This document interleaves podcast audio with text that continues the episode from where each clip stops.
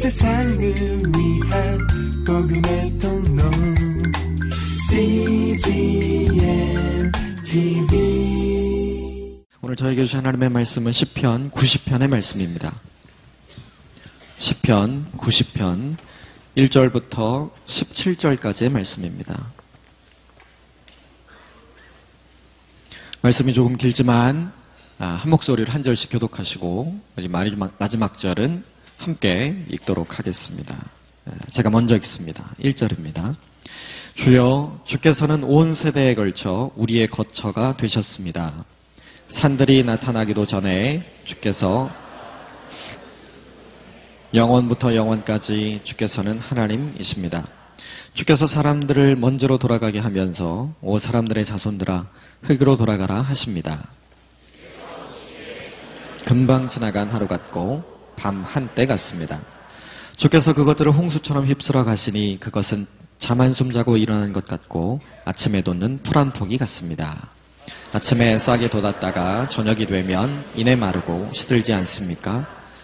우리가 주의 진노 때문에 쓰러지고 주의 격분으로 인해 고난 받습니다. 주께서 우리의 죄악을 주 앞에 들추시고 우리의 모든 나날들이 주의 진노 아래 지나가고 우리가 살아온 세월은 회자되는 이야기거리가 됩니다. 우리의 일생이 70이고 혹이 그저 고통과 슬픔의 연속이며 그것도 금세 지나가니 우리가 멀리 날아가 버리는 것 같습니다. 주의 진노의 힘을 누가 알겠습니까? 주의 진노로 인한 두려움을 누가 알겠습니까? 그러니 우리가 인생을 바로 설수 있도록 가르치소서. 그래야 우리가 마음의 지혜를 담게 될 것입니다. 여호와여 돌아오소서 대체 언제까지입니까? 주의 종들을 불쌍히 여기소서. 오 아침에 주의 변함없는 사랑이 충만하게 하소서. 우리가 기뻐 노래하고 일평생 기뻐하게 하소서. 주께서 우리를 힘들게 하신 날, 날들만큼 우리가 고통을 당한 횟수만큼 우리를 기쁘게 하소서. 주의 행동을 주의 종들에게 보여주시고 주의 영광을 주의 자녀들에게 함께 읽겠습니다. 우리 하나님 여호와의 아름다움이 우리 위에 있게 하시고 우리의 손으로 한 일을 우리에게 세워 주소서. 제발 우리의 손으로 한 일을 세워 주소서. 아멘. 2월 한 달 동안 기도라는 주제로 함께 하나님의 말씀을 나누게 됩니다. 어, 여러분 들어오실 때 혹시 빨간색 북마크 받으셨나요? 예. 어, 하나님의 사람이 반드시 해야 할 많은 일들이 있지만 그 중에 한 가지가 기도입니다. 아, 많은 내용의 기도가 있죠. 그래서 이번 2월달 한 달 동안은 아, 우리 믿음의 선배들이 어떠한 기도를 해왔었는가를 살펴보면서 우리의 기도가 우리 자신을 위한 기도의 영역에서 하나님 나라를 향한 기도, 하나님의 나라의 의를 위한 기도까지 확장되었으면 좋겠습니다. 기도의 지경이 넓혀지면 하나님께서 여러분의 인생도 그만큼 넓혀주실 줄 믿습니다. 그러므로 나 자신을 위한 기도도 중요하지만 우리 믿음의 선배들이 어떤 기도를 했는가 살펴보는 일 또한 굉장히 중요합니다. 오늘 본문은 아, 배경이 하나 있습니다. 시편은 거의 대부분 배경이 있어요. 그래서 그 시편이 쓰여진 배경을 이해하면 그 시편에 대해서 좀 더 깊이 있는 이해를 할 수 있습니다. 어, 오늘 우리가 읽었던 10편 90편 표제에 이렇게 되어 있어요. 하나님의 사람 모세의 기도. 예, 성경 제일 윗부분에 보면 예, 이 시의 제목 같은 것이 있는 것이죠. 하나님의 사람이었던 모세가 했던 기도. 어, 시편에 보면 여섯 편의 모세의 기도가 등장하는데 그 중에 오늘 본문이 가장 오래전에 쓰여진 모세의 기도입니다. 모세가 어떤 기도를 했었는가를 알기 전에 그걸 살펴보기 전에 이 기도를 왜 하게 됐는가를 이해하는 것이 우리에게 조금 더 중요한 일이고 먼저 해야 하는 일입니다. 오늘 이 시편 90편의 기도의 배경은 민수기 13장과 14장의 사건입니다. 따라하십시오. 민수기 13장, 14장. 네, 무슨 사건인지 거의 대부분 아실 것 같아요. 가데스바네아에서 12명의 정탐꾼을 보내고 그리고 그 정탐꾼들이 다시 돌아온 이후에 그 정탐꾼들의 보고를 듣게 되죠. 10명은 아, 가면 안 되겠다. 우리보다 더 큰 안악 자손들이 있어서 우리가 마치 메뚜기와 같다. 우리는 힘이 없다. 우리는 가면 죽는다. 이렇게 보고를 했지만 두 사람은 그렇게 보고를 안 했죠. 여호수아와 칼렙입니다. 아니다. 저들은 우리의 밥이다. 저들은 우리의 밥풀떼기다. 우리가 가서 그냥 먹으면 된다. 이렇게 긍정적인 보고를 딱 두 사람만 했습니다. 이 이야기를 이스라엘 백성들이 듣고 그들이 보여준 첫 번째 행동이 뭐였냐면 밤을 세워서 우는 거였어요. 따라하십시오. 밤을 세워서 울었다. 그래서 밤을 세워서 울면서 왜 울었냐면 원망하면서 운 거예요. 그 울음의 내용은 이것입니다. 우리가 이스라엘 이스라엘 민족이 그냥 애굽에 있을 때 그냥 거기서 죽게 놔두지. 왜 하필 힘들게 여기까지 와서 우리를 하나님 죽게 하시는 겁니까? 밤새도록 울면서 그들이 기도하긴 기도했어요. 그런데 그 기도의 내용이 뭐였냐면 하나님 너무합니다. 라는 내용이었어요. 하나님을 믿고 여기까지 왔는데 이게 뭡니까? 라는 내용이었어요. 우리도 가끔 이런 기도를 하게 됩니다. 예, 주님 믿고 도전했는데 안 된 거예요. 음성 듣고 도전했는데 안 된 거예요. 이건 분명히 될 것이다 하나님이 내게 약속하셔서 수년째 그 일에 도전하고 있지만 안 되고 있는 거예요. 그럴 때 우리는 그것이 안 된 그날, 확인된 그날, 우리에게 밤새워서 우는 거죠. 하나님 된다고 했으면서 왜 안 되는 거냐고. 밤을 새워서 눈물을 흘리고 기도하지만 그 기도의 내용의 대부분은 오늘 본문에 이스라엘 백성들과 비슷한 게 많아요. 하나님 이게 뭡니까? 결국 그들이 밤새워서 울면서 했던 이 기도에는 불평과 원망으로 가득했습니다. 그러자 여호수아와 모세와 갈렙이 아니라고 우리는 가야 된다고 될 거라고 이, 이야기합니다. 그럼에도 불구하고 사람들은 믿지 않았어요. 그래서 결국 이스라엘 백성들이 그렇게 밤을 새서 원망하면서 눈물을 뿌리며 하나님 앞에 원망의 기도를 드리고 그들이 한 행동이 뭐냐 하면 돌을 들어서 모세와 그의 형이었던 아론 그리고 긍정적인 보고를 했던 갈렙과 여우수아를 돌로 쳐서 죽이려고 한 거예요. 수많은 사람들이 돌을 들었어요. 죽을 수밖에 없는 거예요. 그런데 그 순간에 누가 나타나시냐면 하나님께서 짠 나타나십니다. 그리고 그 하나님께서 뭐라고 얘기하셨냐면 이렇게 얘기하셨어요. 어, 민수기 14장 11절과 12절의 말씀입니다. 자막을 보고 함께 읽도록 하겠습니다. 민수기 14장 11절과 12절 함께 읽겠습니다. 시작. 여호와께서 모세에게 말씀하셨습니다. 나를 없인 여기겠느냐?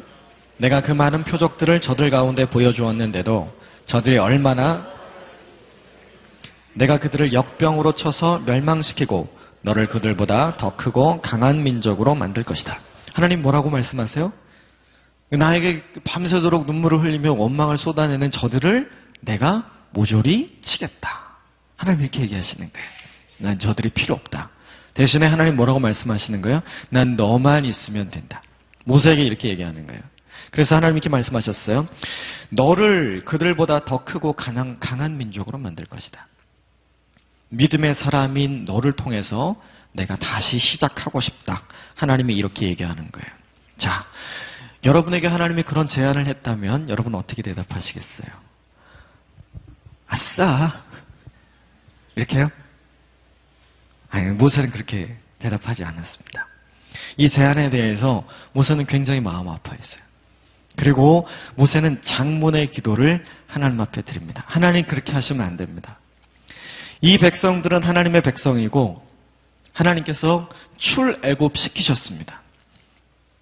광야길을 오는 동안 하나님께서 아무것도 없는 빈들에서 기적적으로 이 백성들을 살려주신 백성입니다. 지금 이 백성들을 죽이는 것은 이 백성들의 하나님이 하나님이 아니라는 걸 증명하는 겁니다. 하나님 여기서 그렇게 하시면 안 됩니다. 이렇게 얘기하면서 용서를 구하는 기도를 길게 합니다. 그 기도에 대해서 하나님이 이렇게 반응하셨어요. 민수기 14장 20절부터 23절까지의 말씀입니다. 자막을 보고 같이 읽겠습니다. 시작. 여호와께서 대답하셨습니다. 그들을 용서하겠다. 그러나 내가 살아있는 한 그리고 여호와의 영광이 온 땅을 가득 채우고 있는 한 내 영광과 내가 이집트와 광야에서 뵌 표적을 보고도 내게 불순종하고 나를 열 번이나 시험한 사람들 가운데는 어느 하나도 내가 그 조상들에게 맹세한 땅을 볼 사람이 없을 것이다. 나를 없인 여긴 사람은 누구도 그 땅을 보지 못할 것이다. 당장의 죽음은 면했어요. 하나님이 모세의 기도를 들어준 거예요. 그런데 하나님이 출애굽 1세대, 출애굽 1세대는 단 한 사람도 들어가지 못한다. 가나안 땅으로 들어가지 못한다. 이렇게 이야기하셨어요. 딱 두 사람 제외하고 갈렙과 여호수아를 제외하고 모든 사람들은 광야로 광야에서 죽을 것이다.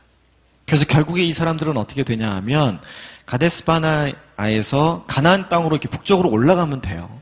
그런데 그게 아니라 길을 바꿔서 남쪽으로 내려갑니다. 네, 그때부터 40년 동안 요리하고 방황하게 되는 역사가 시작이 돼요. 다시 말하면 오늘 모세가 기도했던 첫 번째 기도는 하나님이 들어주셨어요. 그러나 하나님이 그의 기도를 온전하게 들어주신 건 아니죠. 하나님이 조건부로 들어주신 거예요.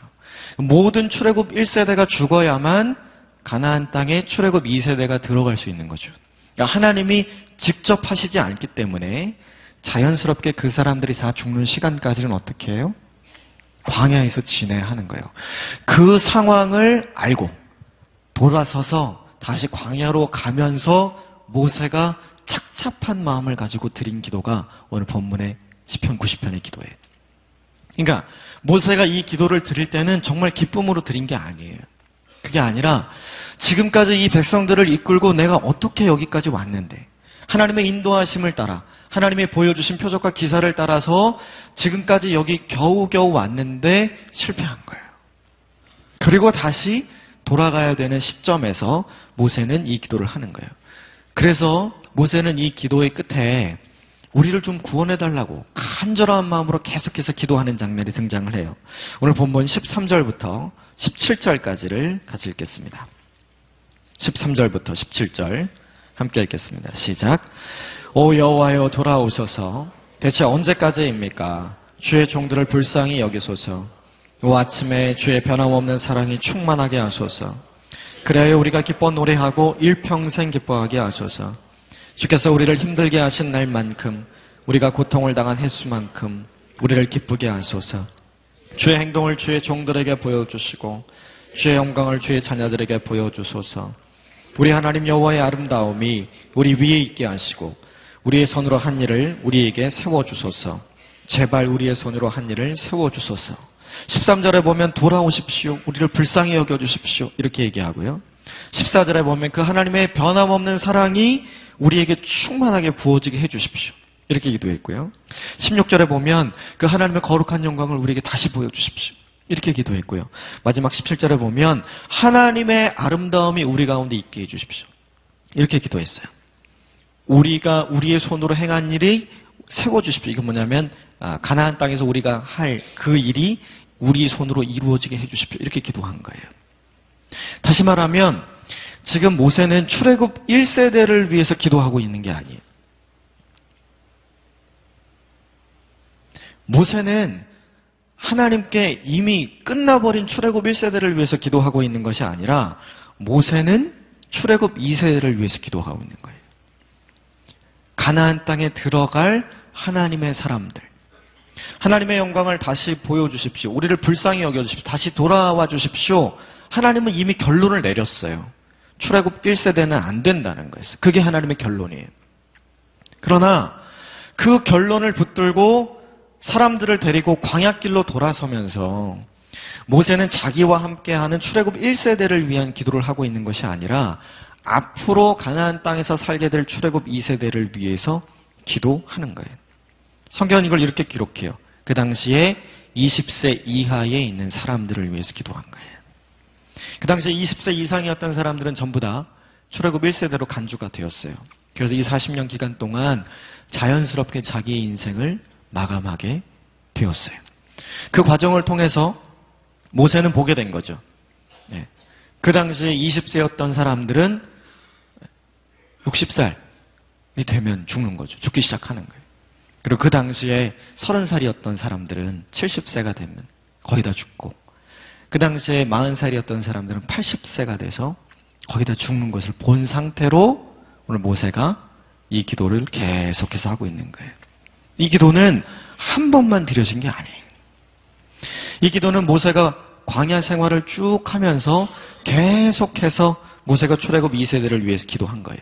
그렇다면 오늘 이 본문의 배경과 이 기도가 드려진 이유가 오늘 우리의 삶에 어떻게 적용되는가를 좀 살펴봐야 돼요.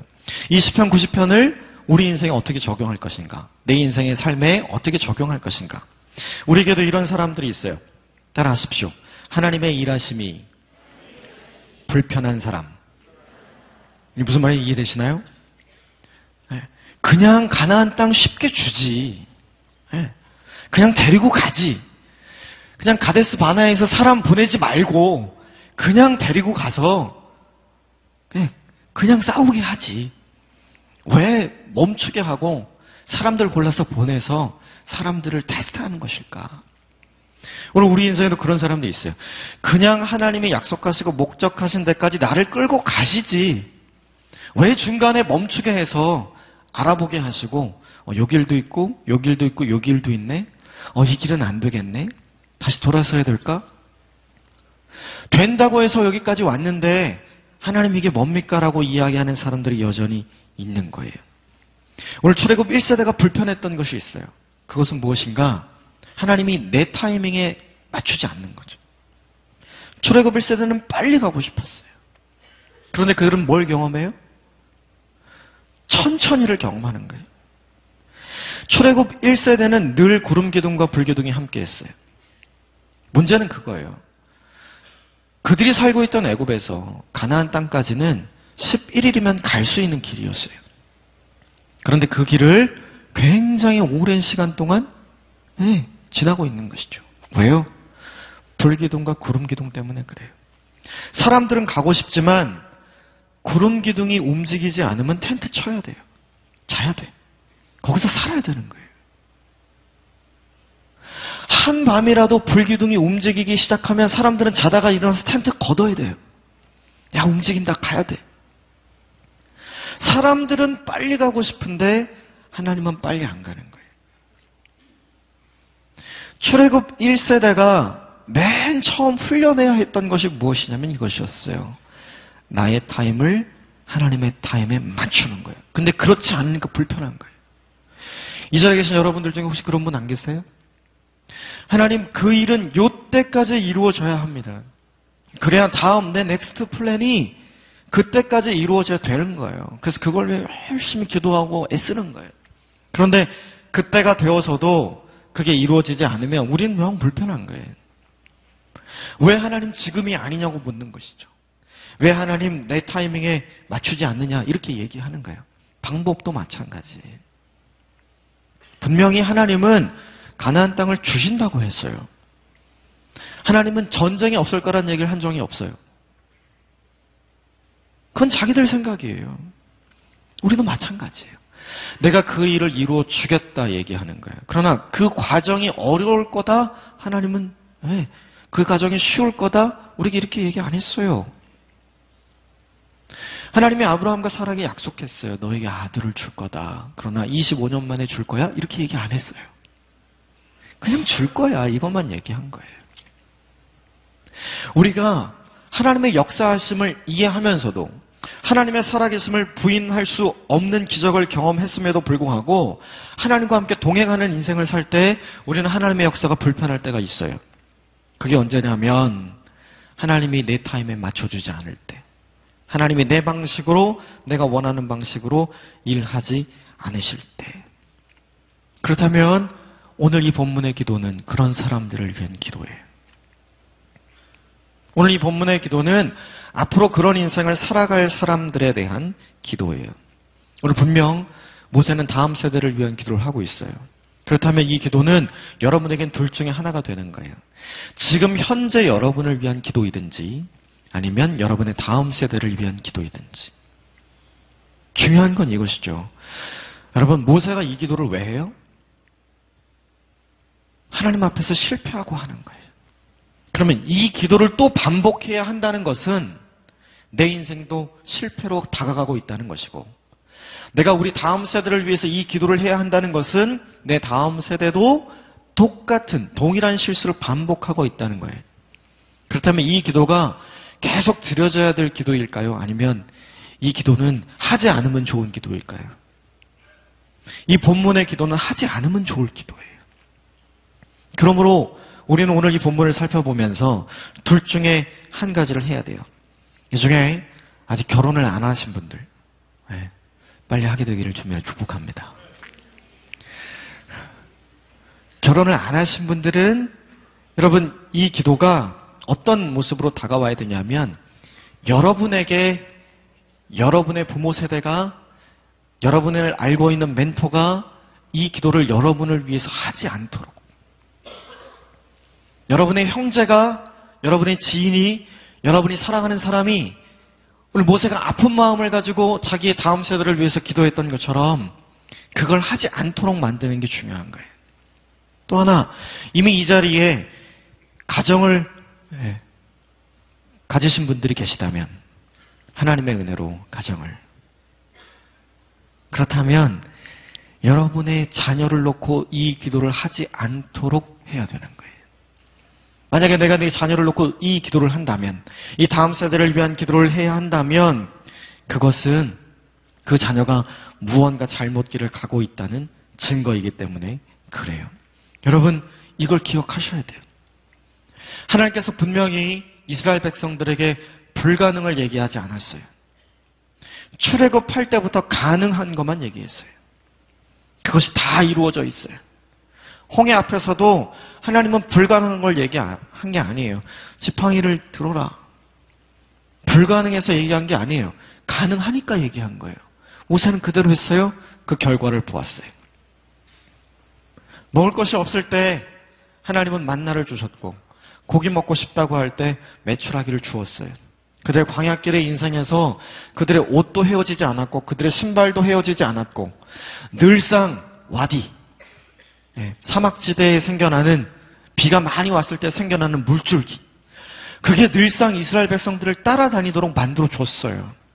그럼에도 불구하고 오늘 출애굽 1세대는 결정적인 순간에 하나님을 저버리는 결정을 했어요. 그리고 그 일 때문에 모세는 오늘 없었으면 좋았던 이 기도를 하는 거예요. 그렇다면 오늘 우리가 이렇게 적용해야 돼요. 이 기도가 나에게 없어야 한다. 이 기도가 내 다음 세대에 없어야 한다. 그것이 좋은 거예요. 따라하십시오. 이 모세의 기도는 나에게 없어야 한다. 이 모세의 기도는 내 다음 세대에 없어야 한다. 그게 정말 좋은 거예요. 이런 기도를 하지 않으면 그것은 뭐예요? 하나님이 기뻐하는 선택을 했다는 증거예요. 하나님께 올바른 믿음의 순종으로 나아가고 있다는 증거예요. 우리말 속담에 이런 말이 있어요. 윗물이 맑아야 아랫물이 맑다. 맞아요? 맞아요.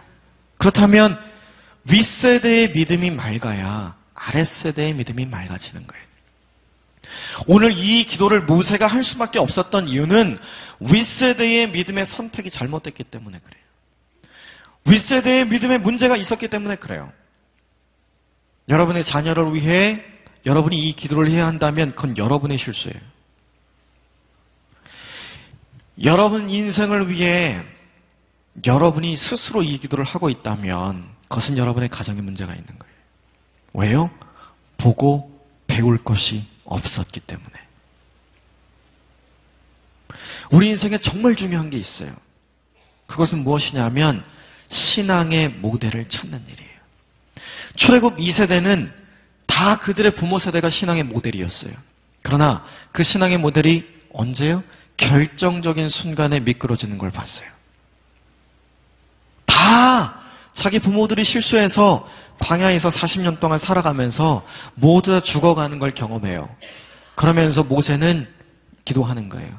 하나님, 저 모습을 보면서 출애굽 2세대는 저걸 반복하지 않게 해주십시오. 이렇게 기도하는 거예요. 정말로 오늘 본문의 이 기도는 예, 다시는 없었으면 좋은 기도입니다. 우리 일평생에 끊임없이 해야 되는 기도도 있지만 우리 일평생에 하지 않으면 우리 일평생에 없으면 좋은 기도도 있는 거예요. 그게 뭐냐 하면 오늘 본문에 나오는 기도입니다. 저는 여러분들의 인생에 오늘과 같은 기도가 없기를 주님으로 축복합니다. 여러분들이 앞으로 세워갈 가정에, 지금 현재 하나님께서 세워주신 가정에 이런 마음 아픈 기도가 없게 되기를 주님의 이름으로 축복합니다.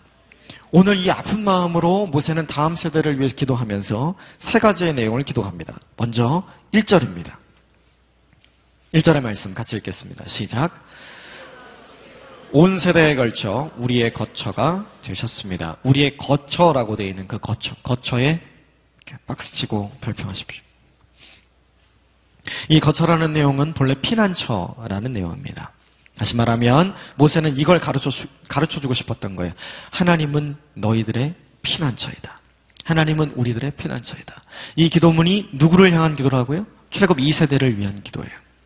실패해서 돌아가면서 광약길을 40년 동안 힘들게 지내야 하는 사람들에게 끊임없이 끊임없이 모세가 심어주고 싶었던 것이 뭐냐 하면 하나님이 너희의 피난처시다.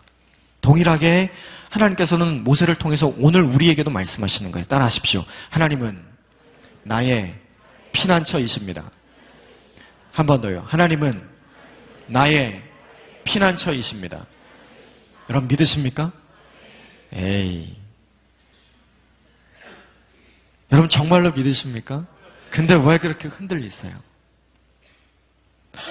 여러분 정말 믿으세요? 믿고 싶은 거겠죠. 하나님이 내 피난처라고 믿고 싶은 거겠죠.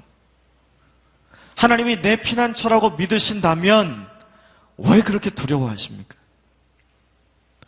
왜 이 타임이 아니라고 실망하십니까? 왜 지금이 아니라고 낭망하십니까? 왜 다시는 시작할 수 없을 거라고 스스로 생각을 하십니까? 모세는 출애굽 2세대에게 분명하게 가르쳐 주고 싶었어요. 하나님이 너희의 피난처야. 하나님이 너희의 피할 바위야. 하나님이 너희가 그늘이야. 오늘 하나님 동일하게 우리에게 이걸 가르쳐 주기를 원하십니다. 여러분 잘 생각해야 합니다. 출애굽 1세대가 출애굽을 하면서 경험했던 기적들을 잘 생각해 봐야 돼요. 네. 그들이 출애굽에서 나올 때 열 가지 재앙, 그 중에 단 한 가지도 이스라엘 사람들이 사는 지역 안에서는 일어나지 않았어요. 그러나 그 외의 모든 지역에서는 일어났습니다. 하나님은 이스라엘 민족의 피난처였어요. 나올 때 하나님이 말씀하셨어요. 애굽 사람들이 너에게 폐물을 줄 거야. 나오면서 급하게 나오는데 무슨 폐물이에요. 그 어디 쓸 게 있다고요. 그런데 정말로 그 일이 이루어졌어요. 애굽 사람들이 금, 은, 보화들을 막 주는 거예요. 가져가라고, 이거 가져가라고. 기쁘게 나왔지만 애굽의 군대가 쫓아와요. 두려웠어요. 그때 하나님이 뭘로 막아주세요? 불기둥으로 막아주시는 거예요. 밤새도록. 홍해 앞에서 떨고 있을 때 하나님이 어떻게 해요? 밤새도록 물을 갈라주셨어요. 아이들이나 노인들이 지나가기 어려운 질퍽한 진흙을 만드신 것이 아니라 누구나 다 쉽게 갈 수 있는 마른 땅으로 하나님이 만들어 주셨어요. 그리고 200만이 넘는 그 사람들이 그 길을 다 지나갈 수 있도록 그 시간까지 하나님이 기다려 주셨어요. 그 말은 그때까지 애굽의 병사들이 넘어오지 못하도록 막아준 거예요. 마지막 사람이 홍해를 다 건너자 어떻게 되었어요? 물이 갈라졌어요. 쫓아오던 애굽의 모든 군대들이 수장됐습니다. 그들은 거기서 하나님의 살아계심을 느꼈어요. 아, 하나님이 우리를 정말 보호하시는구나. 우리 피난처이시구나. 그들은 축제의 노래를 불렀다고요. 하나님이 직접 허락하신 하나님의 말씀을 들으면서도 그들은 경외하는 마음으로 하나님을 섬겼어요. 가진 음식이 다 떨어졌을 때 그 불평을 하긴 했어요. 하지만 하나님이 그들에게 곧 만나를 주셔서 먹고 살게 하신 걸 경험했어요. 물이 없을 때도 마찬가지였어요. 물을 주셔서 물을 먹었어요. 고기 먹고 싶어서 네. 아, 고기 먹고 싶다. 생각나시죠? 사람들이 그랬어요. 하나님이 매출하기를 네. 수도 없이 먹게 해준 거예요. 그거 먹다가 네, 숨이 막혀 죽은 사람이 있죠. 네. 먹고 먹다가 입에 입에서 고기 냄새 나서 더 이상 먹기 싫을 만큼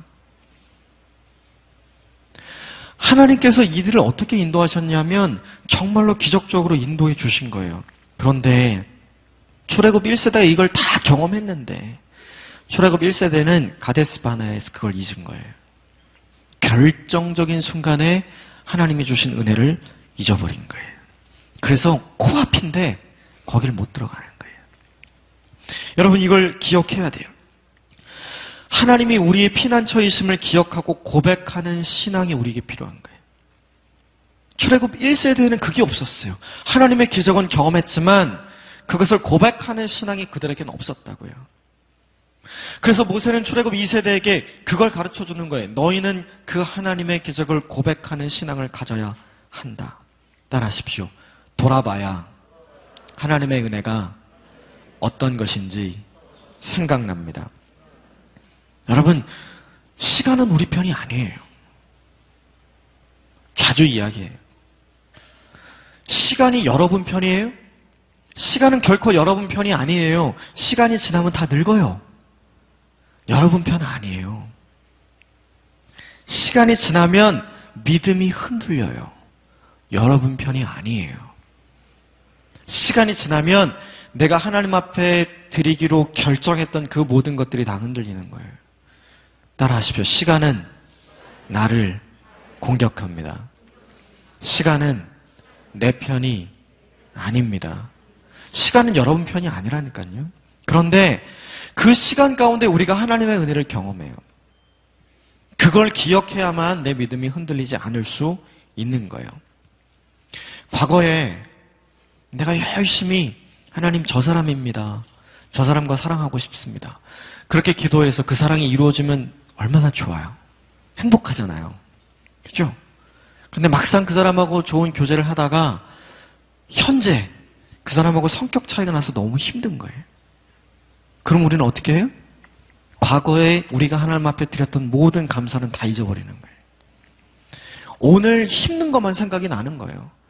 내가 그 사람을 얻기 위해서 얼마나 열심히 하나님 앞에 기도했는지, 하나님이 내게 주셨을 때 얼마나 감사하고 기뻐했는지, 그건 다 잊혀지고, 오늘 내 앞에 그 사람과 나 사이에 어려운 것만 생각이 나는 거예요.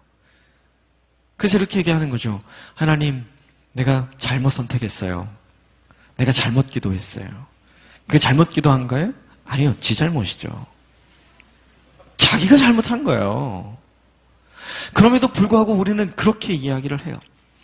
그렇게 열심히 기도하고 하나님 그 직장입니다. 거기 주셔야 합니다. 하나님 은혜를 주셔서 거기 들어갔어요. 얼마나 기쁜지. 밥도 안 먹고 24시간 일할 수 있을 것 같죠. 그런데 막상 들어가서 24시간 일 시키면 어떻게 해요? 어, 미치겠는 거예요. 네, 너무 힘든 거죠. 내가 기대했던 직장 생활과 다른 현실이 내게 다가올 때 우리는 어떻게 해요? 우리 힘든 거예요, 그게. 그래서 우리는 그 직장에 들어갈 때 내게 있었던 그 감격, 감사, 기쁨 다 사라지고 오늘 내, 나한테 남아있는 네, 아 힘들어요 하나님 직장을 좀 바꿔주세요. 아니면 저 사람 좀 안 보게 해주세요. 이렇게 기도하는 거예요. 그 직장 잘못 들어간 거예요? 아니요. 자기가 잘못한 거예요. 우리 일상에 이런 일이 얼마나 많은지 몰라요. 이제 새 학기를 시작하게 돼요. 이 중에 고등학교 3학년이 있는지 모르겠어요. 네. 졸업하고 대학을 처음 들어가게 되시는 분들. 대학에 들어가면 네. 여러분은 드디어 자유를 만끽하게 될 거예요. 시간의 자유. 나한테 주어지는 주체할 수 없는 시간 때문에 여러분 어렵게 될 거라고요. 그 시간을 허랑방탕하게 보내게 될 거예요. 네. 선생님이 고등학교 때 얘기하신 게 다 거짓말이라는 걸 확인하게 되는 거죠. 너, 대, 너 대학 가면 예쁜 여자친구 생긴다. 거짓말이죠. 너 대학 가면 너 잘 된다. 아니에요. 거짓말이죠. 너 대학 가면 예뻐진다. 더 거짓말이죠. 아니요. 병원에 다녀와야 예뻐지는 거예요. 내 인생에 그렇게 학교를 한 학기 다녀보면 학교로 들어가서 얼마나 감사하고 기뻤는지 몰라요. 그런데 한 학기를 다녀보고 아, 나랑 안 맞는 것 같아. 그래서 학교 휴학하고 다시 공부할 생각을 하는 거예요. 아니, 한 학기도 다니기 전에. 그냥 며칠 다녀보고, 아, 이 학교는 아닌 것 같아. 해서 학교 안 가는 예, 청년들이 얼마나 많은지 몰라요. 그 하나님이 잘못 들여보내준 거예요? 아니에요. 본인 문제예요. 내 인생에 감사를 생각하지 않으면 항상 우리는 뭐밖에 이해할 게 없냐면 오늘 내 인생의 현장의 불평밖에 이야기할 수 없는 거예요. 오늘 여러분의 삶에 불평이 가득한 이유는 딱 한 가지예요. 과거의 감사를 잊었기 때문에 그런 거예요. 그 과거의 감사를 왜 잊었느냐? 이유는 딱 하나예요. 생각하지 않기 때문에 그런 거예요. 생각하지 않기 때문에. 그래서 예수님이 그렇게 이야기하는 거예요. 들, 들에 있는 풀들을 먹이시는 하나님을 생각해라. 까마귀들을 먹이시는 하나님을 생각해라. 그건 오늘 우리에게 얘기하는 거예요. 너에게 부어주셨던 그 은혜를 생각하라. 하나님께서 너희의 피난처 있음을 생각하라. 모세는 출애굽 2세대들에게 얘기하는 거예요. 출애굽 1세대와 더불어 함께 경험했던 하나님이 피난처가 되어 주셨던 그 경험을 너희들이 반드시 기억해야 한다. 잊으면 어떻게 되는 거예요? 똑같이 되는 거예요. 여러분 우리 인생에 결코 잊으면 안 되는 게 있어요. 그것은 뭐냐 하면 하나님이 내게 주신 은혜예요. 과거에 내게 허락하신 모든 은혜는 결코 잊으면 안 돼요. 생각하고 생각하고 또 생각해서 내 인생의 현재의 불평이 올 때마다 그것을 선포해야 되는 거예요. 내 인생에 어려움이 찾아올 때마다 내게 주셨던 기쁨과 감사를 선포해야 되는 거예요. 그래야 이길 수 있는 거예요. 왜 오늘의 내 입술에 현재 불평만이 있는가, 원망만이 있는가, 과거의 감사가 모두 사라졌기 때문에 그래요. 이것은 우리가 생각하지 않기 때문에 그래요. 여러분, 오늘 미세, 오늘 모세는 정말 착잡한 마음으로 기도하는 거예요. 너희들은 정말 하나님이 너희의 피난처이심을 기억했으면 좋겠다. 오늘 하나님께서 10편 90편을 통해서 여러분에게 이렇게 얘기하는 거예요. 출애굽 1세대가 경험했던 피난처이신 하나님을 너희들도 다 경험하지 않았니? 지금 어렵니? 기도해라. 각자의 인생에 하나님께서 피난처로 다가와 주셨던 그때를 회상하면서 기도해라. 그때도 피난처였다면 하나님은 지금도 우리의 피난처이신 줄 믿습니다. 지금도 하나님께서 우리의 피난처시라면 내 인생의 미래에도 하나님은 피난처이신 거예요. 우리가 기억하지 않으면, 생각하지 않으면 이걸 잊어버리는 거죠. 모세는 이걸 깨닫게 하고 싶었어요. 이게 첫 번째 메시지예요. 두 번째 모세가 기도하면서 출애굽 2세대가 주고자 했던 메시지는 이것이에요. 10절 말씀입니다. 10절 말씀 같이 읽겠습니다. 시작. 우리의 일생이 70이고 혹 힘이 남아 더 살아봤자 80인데 그저 고통과 슬픔의 연속이며 그것도 금세 지나가니 우리가 멀리 날아가 버리는 것 같습니다. 인, 살아봐야 얼마다? 70이다? 80이다. 왜 모세가 이걸 알았을까요? 모세는 120살까지 살았어요. 모세는 120살까지. 그죠? 모세가 출애굽 1세대와 예, 함께 그의 인생을 새롭게 시작할 때의 나이가 몇 년이에요? 80세. 그도 40년 산 거예요. 네. 하나님이 40년 약속했잖아요. 그때 20살이었던 사람은 60이 돼서 죽었고, 그때 30살이었던 사람은 70세가 되어서 죽었고, 그때 40살이었던 사람은 80세가 돼서 죽는 거예요. 그때 쉬은이었던 사람은 90세가 돼서 죽는 거겠죠. 정해진 인생을 살아가는 걸 모세가 보는 거예요. 그러면서 이렇게 얘기했어요. 4절 중반에 그런 얘기가 나요. 하나님의 시간은 천년. 근데 이 천년이 밤의 한 타임과 같다. 천년이 밤의 한 타임이라면 고작 인간이 살아가는 70년, 80년은 얼마겠어요? 한 점이죠. 그러니까 모세는 지금 이야기하고 싶은 게 있어요. 따라하십시오. 인생은 짧다. 인생은 짧다. 모세가 지금 얘기하고 싶은 이거예요. 그 짧은 인생을 살면서 너희들은 하나님께 걱정거리가 되고 싶니? 그 짧은 인생을 살면서 너희들은 너희의 인생을 하나님께 불순종함으로 드리고 싶니? 모세가 얘기하고 싶은 건 이거예요. 모세의 바램은 이것이죠. 그 짧은 세월을 살면서 나는 너희들이 하나님의 기쁨이 되었으면 좋겠다. 이 짧은 시간을 살면서 너희의 인생이 하나님 앞에 순종함으로 드려졌으면 좋겠다. 이게 오늘날 우리도 이걸 깨닫는 때가 있어요. 사랑하는 사람의 시한부 인생을 우리가 알게 되면 이걸. 아, 진작에 더 많이 사랑해 줄 걸. 내가 왜 그렇게 미워했나? 진작에 많이 안아줄 걸. 내가 왜 그렇게 예, 가슴에 이렇게 박힐 그런 말들을 많이 했나? 내가 진작에 용서해 줄 걸. 진작에 품어 줄 걸. 인생이 이렇게 짧은데 내가 다시는 그거 얘기할 수 없는데 내가 왜 그걸 진작에 이야기하지 못했을까? 죽음이라는 시간을 사람들이 경험하고 인식하게 되면 누구나 다 이걸 바꿔서 생각하게 되는 거예요. 내가 죽어도 너 용서 안 한다. 내 눈에 흙이 들어가기, 들어가기 전까지는 절대로 안 된다. 그러던 사람들이 예, 죽음이라는 타이밍을 자기 눈앞에 보게 되면 인생이 바뀌어지는 거죠. 이걸 그때까지 가지 않고도 예, 그렇게 사는 사람들이 있어요. 참 좋은 모델인 것 같아요. 션. 네, 가수 션이요. 네, 그런 남편을 만나게 되기를 주면으로 축복합니다. 네. 그분이 항상 그렇게 얘기하더라고요. 네. 사랑할 시간도 적은데 왜 미워하냐? 내 아내에게 아름답다고 말할 시간도 적은데 왜 당신 밉다고 얘기를 하느냐? 내 아내를 안아줄 시간이 이제 얼마 남지 않았는데 왜 내 아내에게 예, 아내의 이 마음에 상처 입을 만한 그런 짓을 하느냐? 제가 보기엔 좀 닭살이 돋긴 하지만 예, 그게 맞는 거죠. 인생은 짧은 거예요. 짧은 인생을 살면서 모세는 출애굽 2세대가 너희의 인생이 하나님의 기쁨이 되었으면 좋겠다. 너희의 인생이 하나님 앞에 순종함으로 살기를 바라는 거죠. 그렇다면 왜 그렇게 됐을까요? 대부분의 사람들이 특별히 출애굽 1세대가 인생을 허비했기 때문이고 특히 자기요.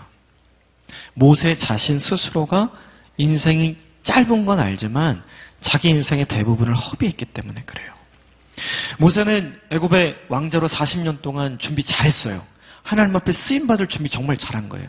그런데 한순간의 혈기로 그 모든 걸 다 잊어버렸어요. 그리고 나서 광야로 가서 40년 동안 양치면서 살아요. 그의 이름이 애굽 전체에서 잊혀질 때까지 아무도 그가 살았는지 죽었는지 기억하지 못할 만큼 오랜 시간이 지날 때까지 그의 인생은 광야에서 그냥 허비된 거예요. 그의 인생이 하나님 앞에 불꽃처럼 쓰여진 시간은 그의 인생 120년 중에 딱 40년 3분의 1밖에 안 됐어요. 그게 내가 보니까 모세 자기 스스로가 보니까 너무 안타까운 거예요. 처음부터 그의 인생에 하나님 앞에 드려지는 인생이었으면 얼마나 좋았을까. 처음부터 출애굽 1세대의 인생에 하나님께서 순종하시는 하나님께 순종하는 인생, 하나님의 기쁨으로 받아줄 수 있는 인생이었으면 얼마나 좋았을까. 모세는 그걸 생각하면서 출애굽 2세들에게 이야기하는 거예요. 너희의 인생은 앞으로 너희가 살 인생은 하나님 앞에 드려지는 인생이어야 한다. 너희가 앞으로 살아갈 인생은 하나님 앞에 순종하는 인생이 되어야 한다. 너희의 인생은 정말 불꽃처럼 하나님 앞에 드려져야 한다. 이것이 뭐냐 하면 모세가 출애굽 2세대를 놓고 정말 안타까워하는 마음으로 기도했던 기도의 내용이었어요. 그렇다면 우리에게 이걸 어떻게 적용할 것인가? 둘 중에 하나예요. 첫 번째, 따라하십시오. 나의 인생이 지금부터 불꽃처럼 들여지기를 기도한다. 예, 그러면 돼요. 내 인생이 지금부터 하나님 앞에 들여지는 인생을 살면 돼요. 모세가 그렇게 살았어요. 80부터 그렇게 산 거예요. 우린 적어도 그 나이는 아니잖아요. 할렐루야. 예.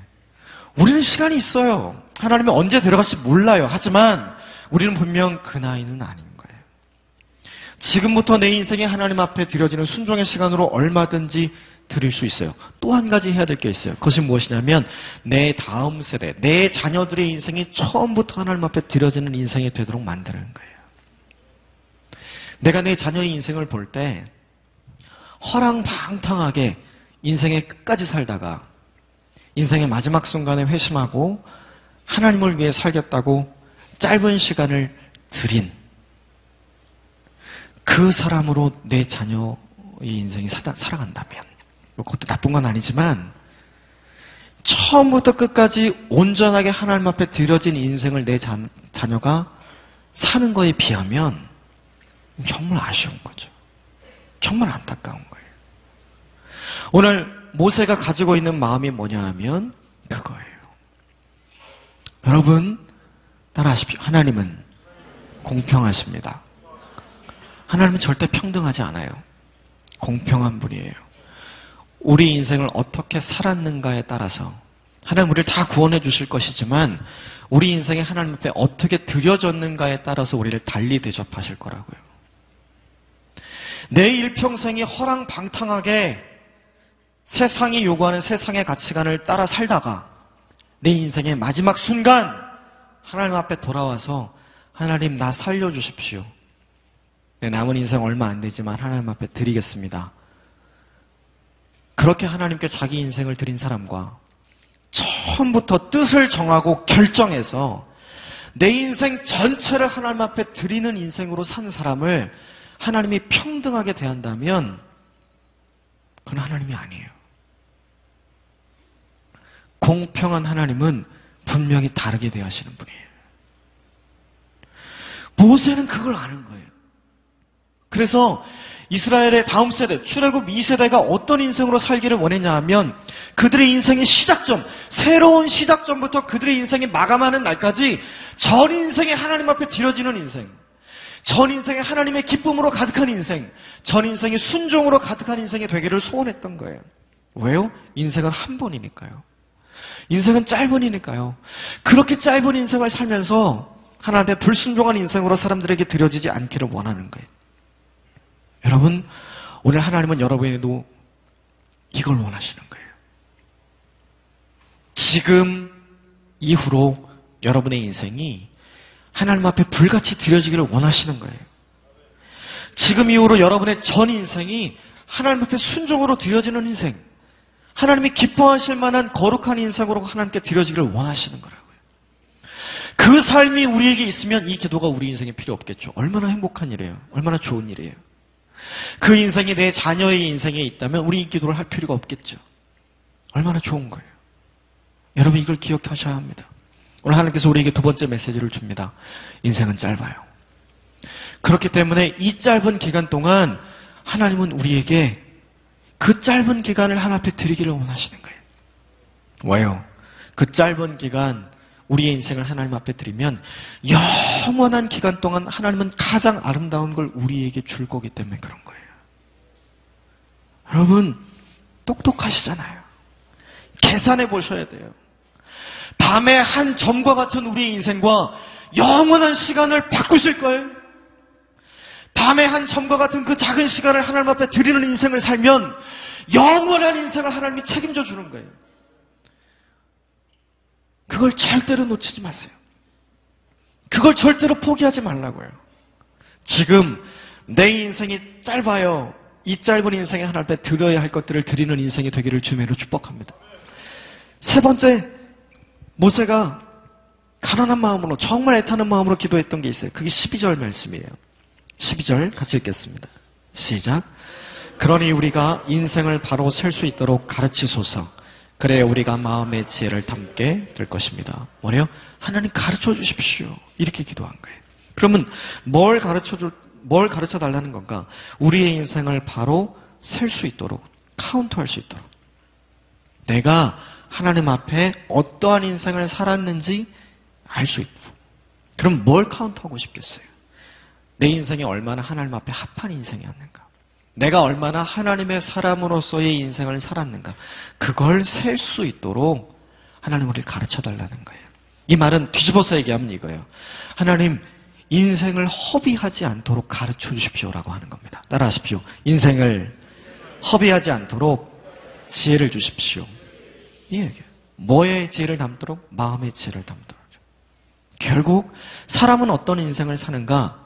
사람은 자기 마음에 무엇이 담겨 있는가대로 사는 거예요.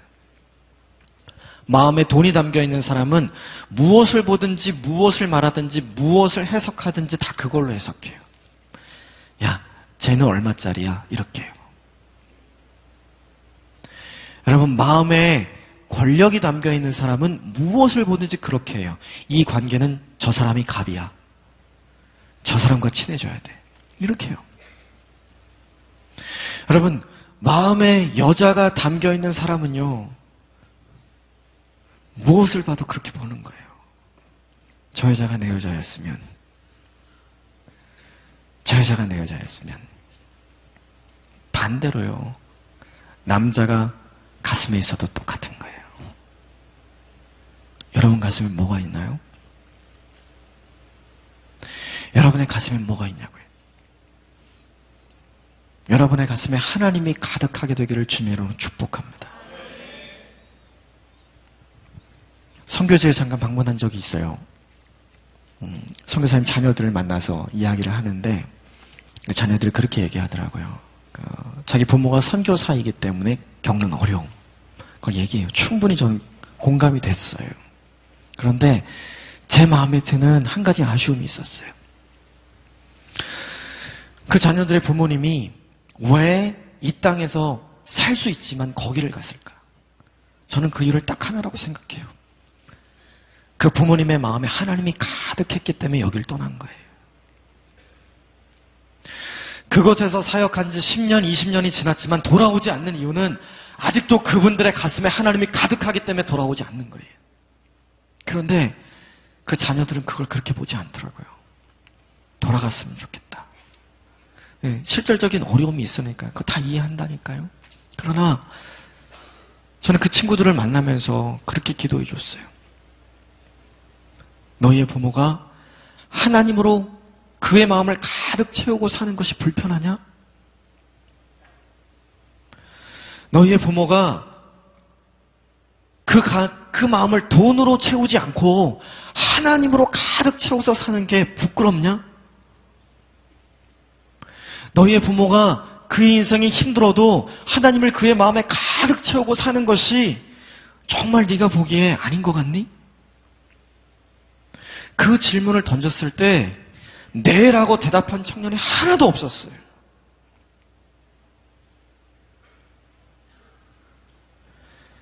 여러분 하나님을 사랑하십니까? 그 하나님을 여러분의 가슴에 가득 담고 사는 일이 부끄러운 일입니까? 그 하나님 때문에 내가 가질 수 있는 거 안 가지고 그 하나님 때문에 내가 먹을 수 있는 거 안 먹고 그 하나님 때문에 내가 이룰 수 있는 것 이루지 않고 그 하나님 때문에 내가 가질 수 있는 거 포기하면서 사는 것이 정말로 부끄러운 일입니까? 결코 그렇지 않습니다.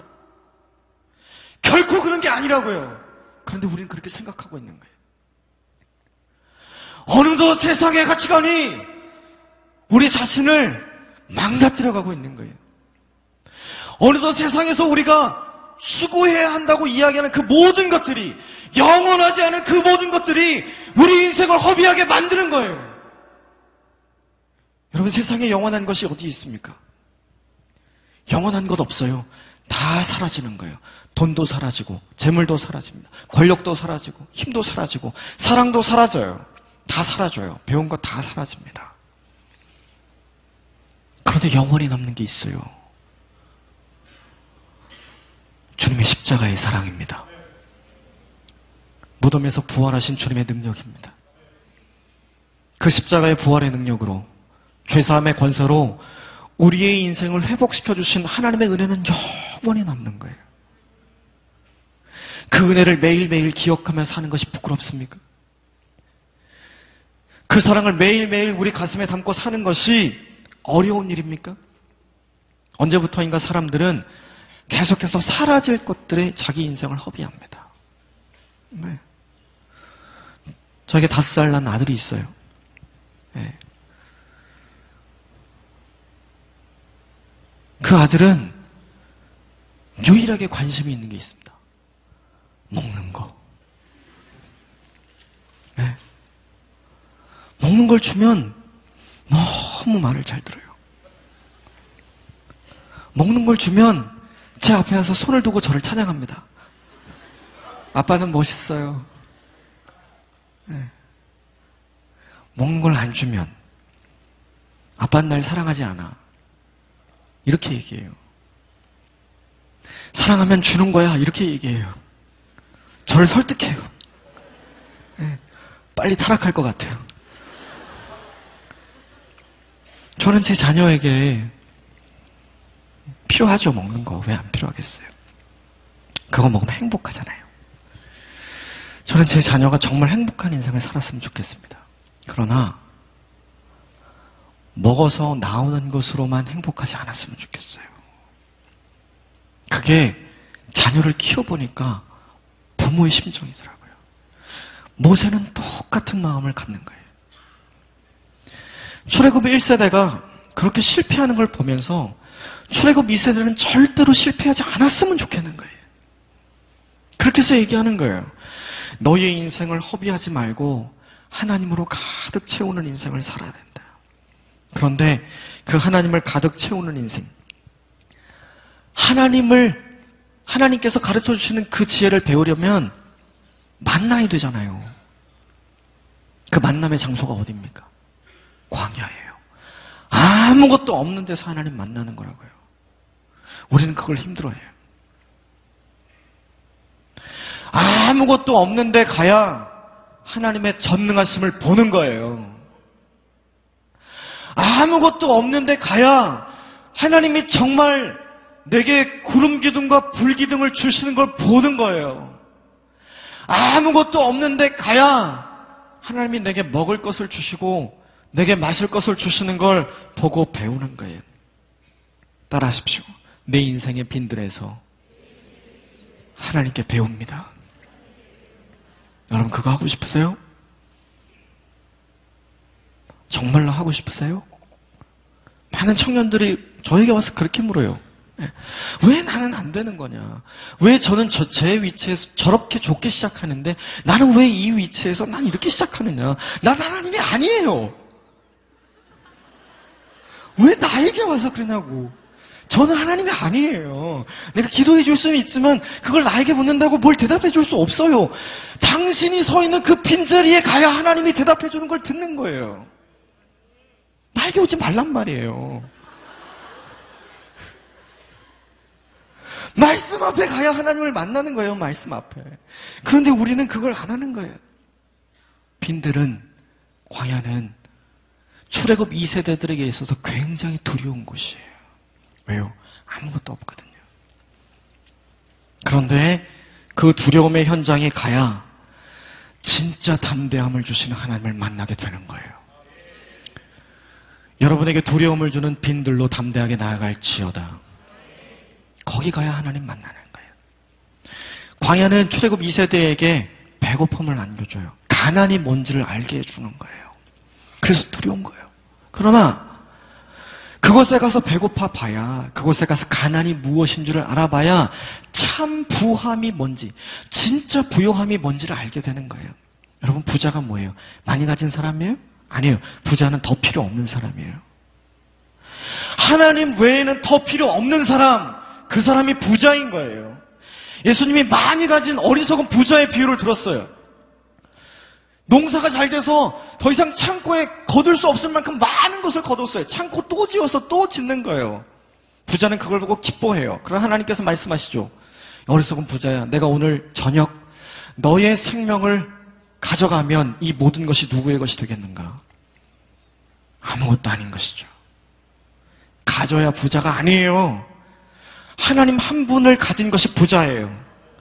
광야는 내 손에 쥐어진 것이 아무것도 없지만 하나님이 내 손을 붙들고 계시고 내가 나 스스로를 먹일 수 있는 게 아무것도 없지만 하나님께서 내 인생을 위해서 무언가를 가득 부어주시는 걸 거명하는 현장이 광야예요.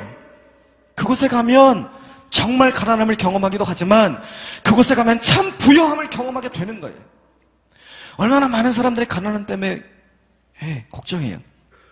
제게 찾아오는 많은 청년들이 그래요. 결혼해야 되는데 처음 시작이 가난해서 굉장히 두려워하는 사람들이 많이 있어요. 이해해요. 그러나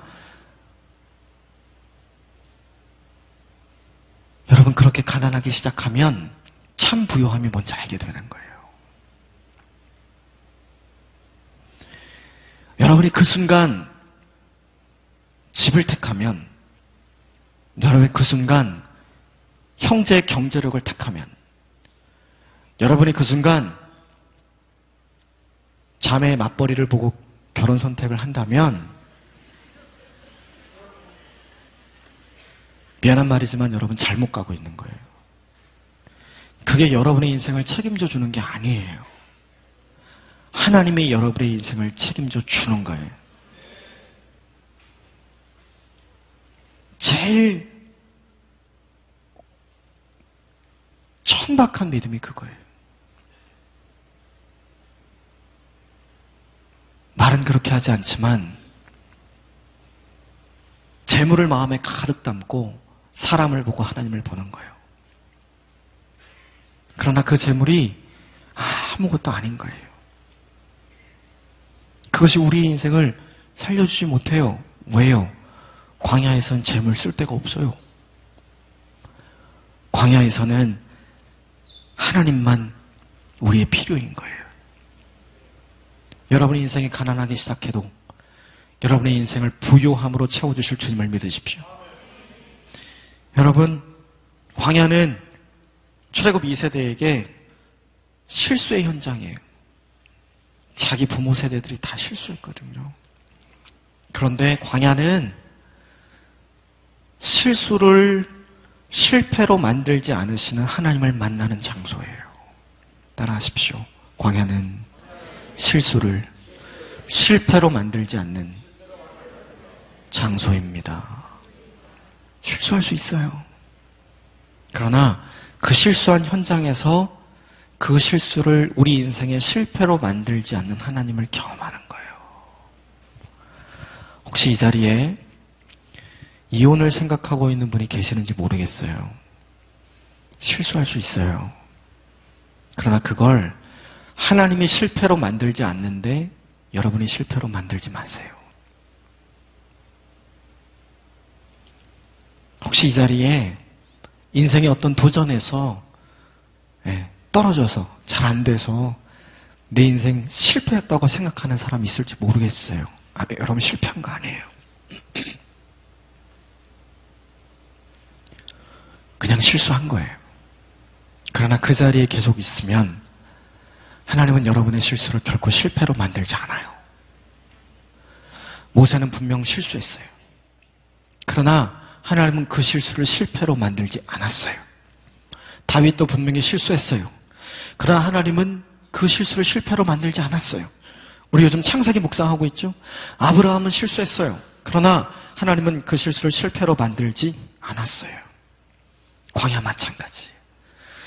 출애굽 2세대에게 광야는 실수의 현장이었지만 출애굽 2세대에서 광야는 훈련의 현장.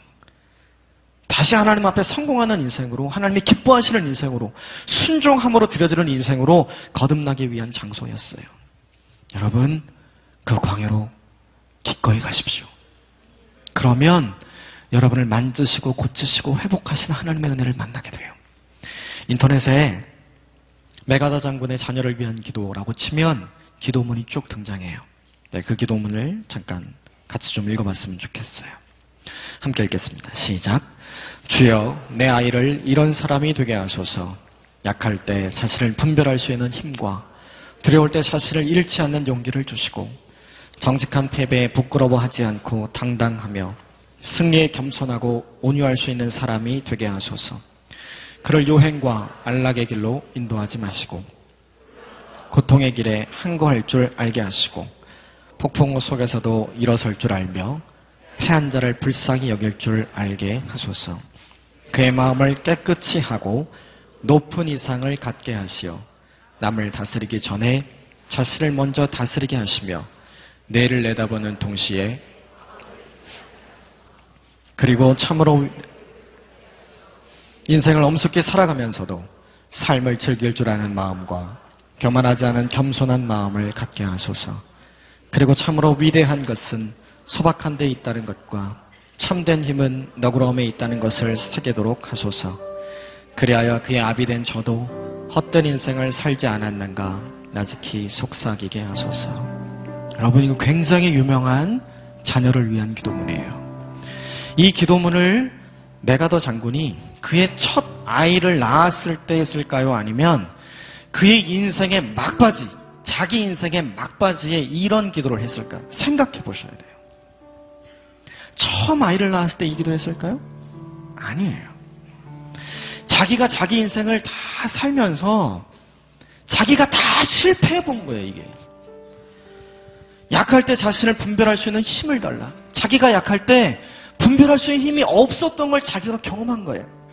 두려울 때 자신을 잃지 않는 용기를 달라. 두려울 때 한없이 미끄러져 본 거예요. 정직한 패배에 부끄러워하지 않고 당당히 그리고 승리에 겸손하고 온유할 수 있는 사람이 되게 해달라. 패배 때문에 부끄러워서 나 이제 끝났다 생각을 해본 거고 한 번 이기면 나 이겼다. 나 성공했다. 그냥 이렇게 막 떠들면서 다니던 시절이 그들에게 있었던 거예요. 그- 그 시절을 다 지내고 보니까 그게 중요한 게 아니라는 사실을 깨닫게 된 거죠. 그래서 메가더는 이 기도문을 적게 된 거예요. 참으로 위대한 것은 소박한 데 있다는 것과 참된 힘은 너그러움에 있다는 것을 사귀게 하소서.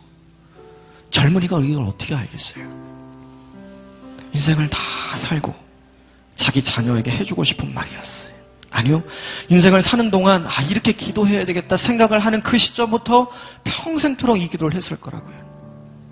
오늘 모세의 기도가 그런 거예요. 출애굽 1세대의 실수와 실패를 보면서 출애굽 2세대에게 자기 인생의 실패와 실수를 보면서 출애굽 2세대에게 오늘 모세는 이 세 가지의 기도 하게 하고 싶었다는 거예요. 얘들아, 하나님이 피난처란다.